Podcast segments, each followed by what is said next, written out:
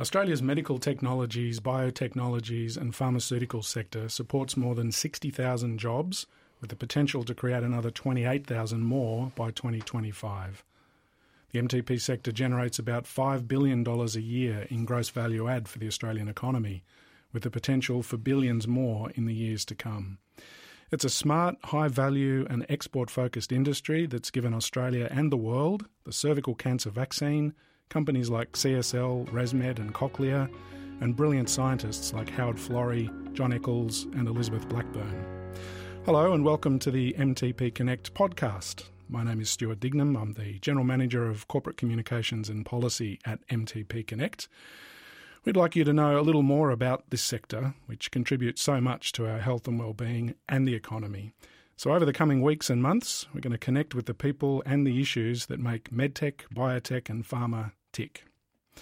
A little later in this episode, we'll delve into the world of grants, looking at how to tap into the funding options that are out there to take your ideas to the next level.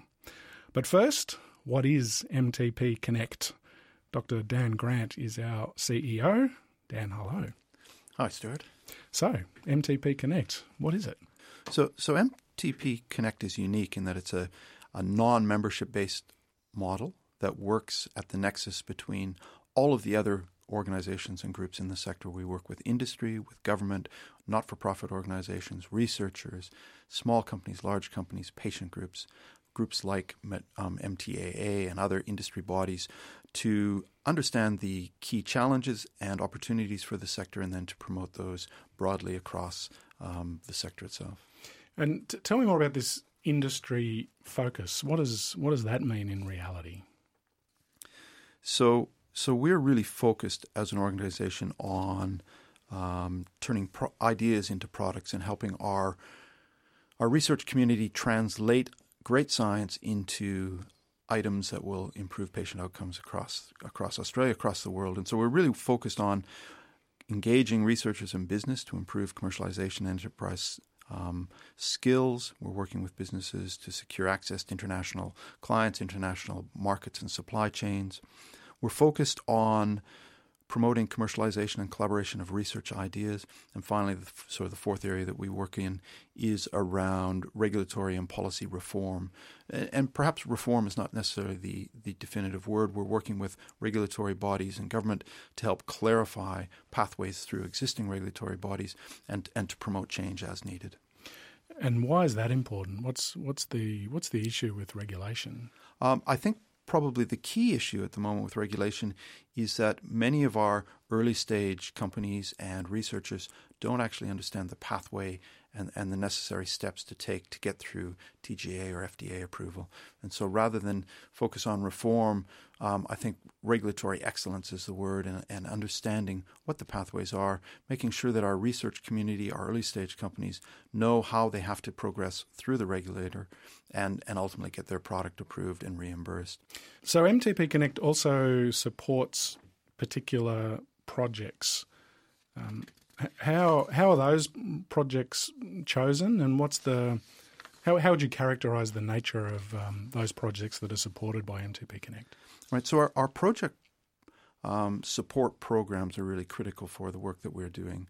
We actually are are working in two areas at the moment to promote projects. We have our Industry Growth Center Project Fund or pool, which is working to promote opportunities within those four areas of, of, activity that I described. We work with third party suppliers to, to make sure that we are delivering, for example, workforce skills to the sector. We're working with groups like IMNIS, the Industry Mentoring Network in STEM, um, to connect PhD students to industry mentors so that early stage PhD students understand that there are career options outside of uh, an academic career.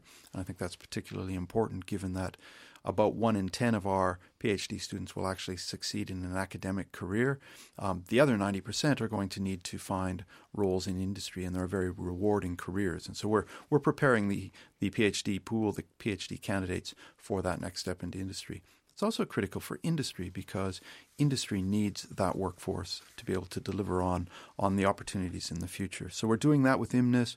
We're working with groups like the Bridge program and the Bridge Tech program run out of QUT in Queensland, a really interesting program that takes industry, um, and when I mean industry, pharmaceutical, medtech companies, they come to the party. They bring their key international people to the Bridge program to help our early career researchers, um, early professors understand what it is really needed, what what we have to do to translate their idea from a, a, basic research opportunity that's in the lab through to something that makes it through the clinic and onto the market.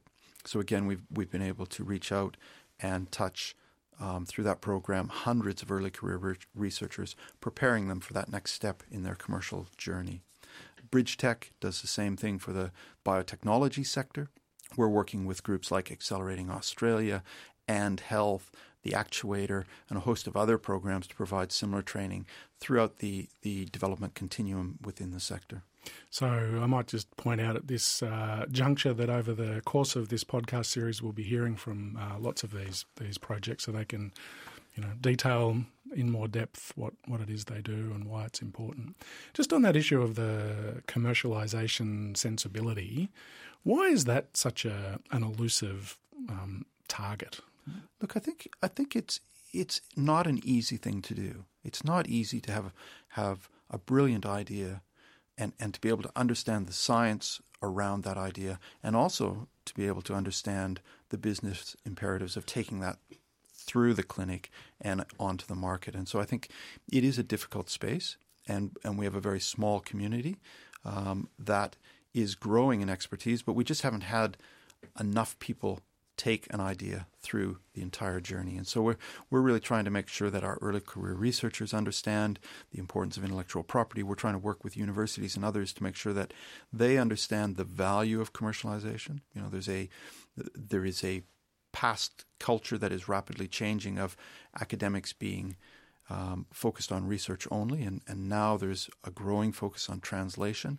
We need to make sure that that tr- translation process is supported throughout the sector. We need to make it easier for academics to do it.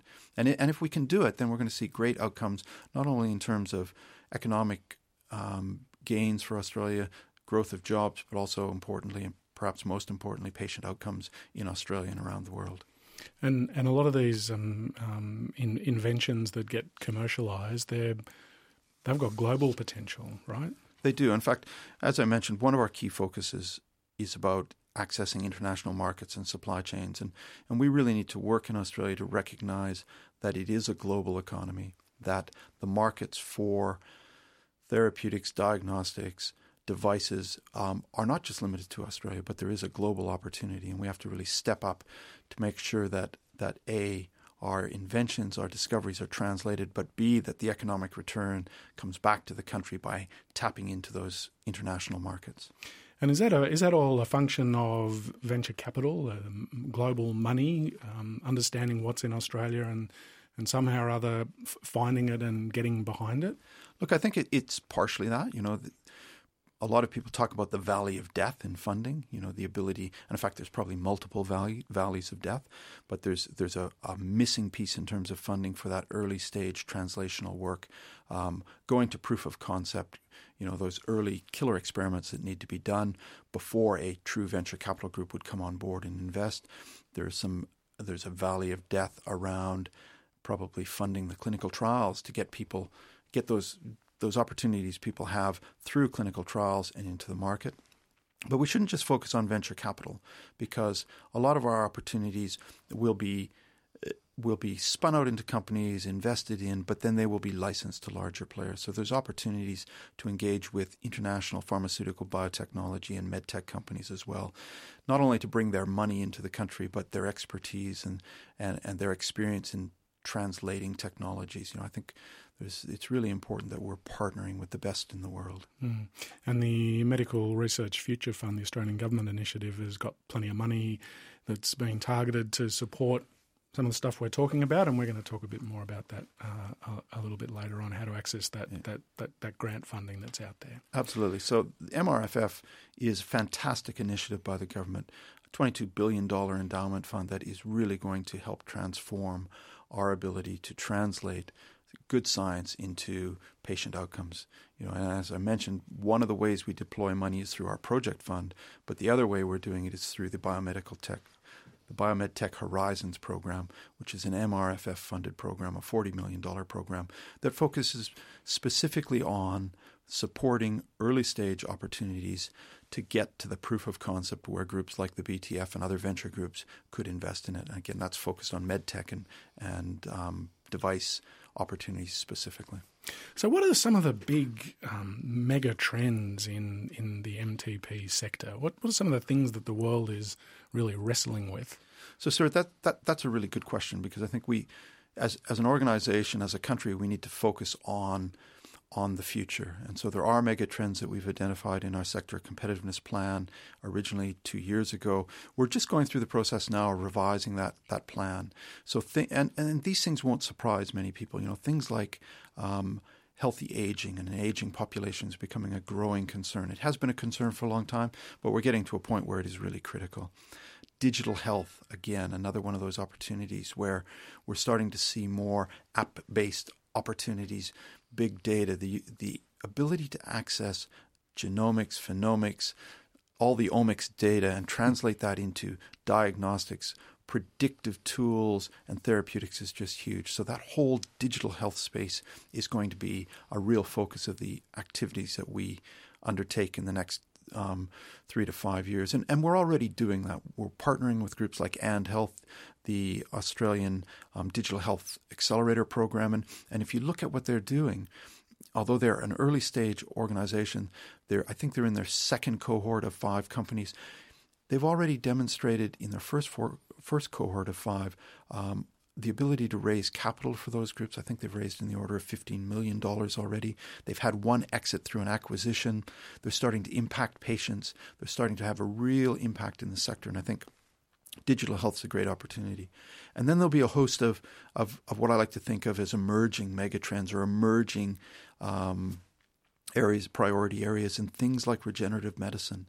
We launched our regenerative medicine uh, report at AusBiotech in November of last year, focusing on the fact that Australia has some great uh, research capabilities in regenerative medicine, cell therapies. What we haven't done is translate that to the next step, taking it to the patient, taking it to commercial outcomes. So I think you'll see that regenerative medicine is a focus as well. How do we drive that? We talked about digital health.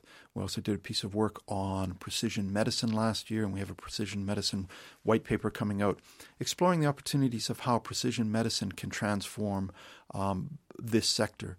You know, 20 years ago, 30 years ago, we talked about bulk sort of approaches to medicine where you went to your doctor, you got a drug, and that was it. Then we shifted to the concept of precision medicine where you could perhaps stratify patient groups into select groups of patients who would respond to a specific therapeutic. We're now able to see things like Pfizer's drug Xalkori, which is targeting a specific group of lung cancer patients. When you target the right group, they're getting a 70 or 80% response rate. Fantastic outcome. Let's take it the next step. Let's go from precision medicine to perhaps personalized medicine. How can you use the omics? How can you use advanced imaging to actually be able to develop therapeutics or devices for individuals. And, and 3D printing of, of implantable devices is an example of where we are moving towards um, personalized medicine, a great opportunity for patients, a great opportunity for companies and, and the economy. And a great opportunity for a future podcast. I absolutely, absolutely. Um, we have had some very good news in, in, in the last few days, and that is uh, a new a new program has been established by the Australian government, and we're involved. Yeah, look, so so we're really excited about this.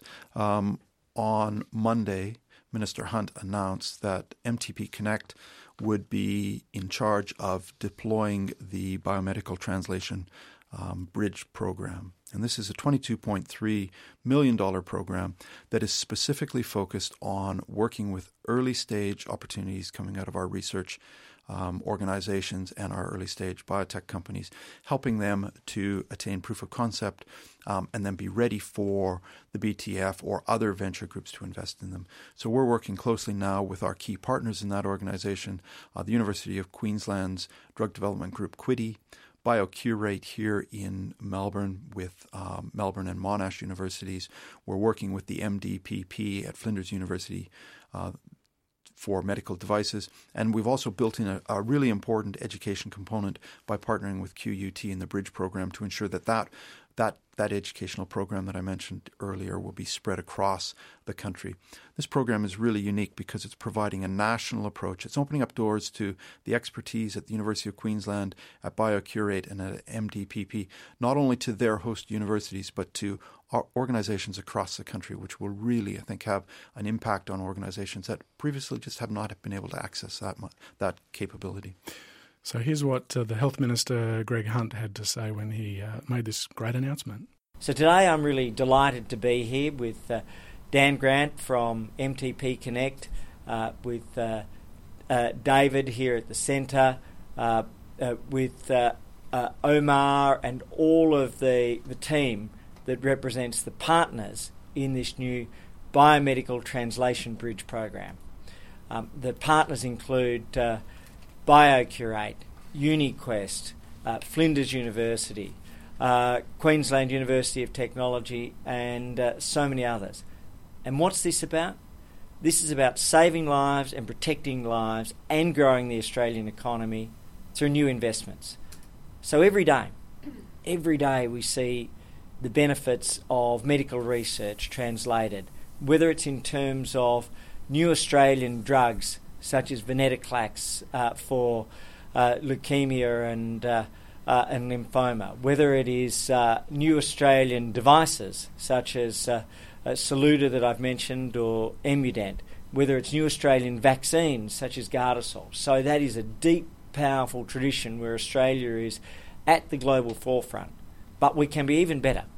And that's why the Medical Research Future Fund was established to ensure that Australians get the benefit of medical research as early as anyone in the world and that we contribute to our own economy at the same time. We know that we have some of the best medical researchers, best clinicians, best hospitals, and best universities. But we can take those skills and we can take that advantage and really have an enormous boost to our economy. It's a $20 billion program, the Medical Research Future Fund, and ultimately, when we look at the rare cancers, rare diseases programs helping patients, the frontier science programs, the missions in terms of uh, genomics or the Million Minds Mental Health Mission, uh, or uh, what we're doing in terms of uh, uh, Parkinson's or dementia, we can see immense outcomes, not to mention what we uh, announced on Friday in terms of bra- brain cancer. But one of the most exciting areas is translation.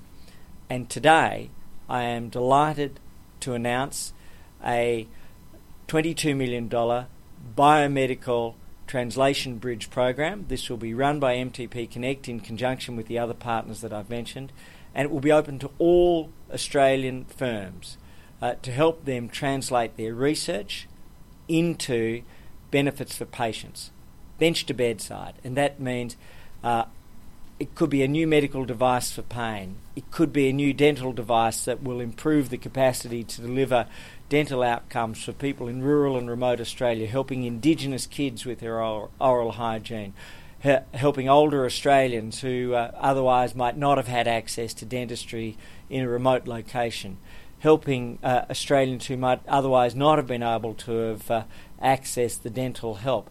And so it's about modernising what we do this case, this example, is dentistry. But around Australia, uh, our best and brightest will be invited to be part of the BTB program.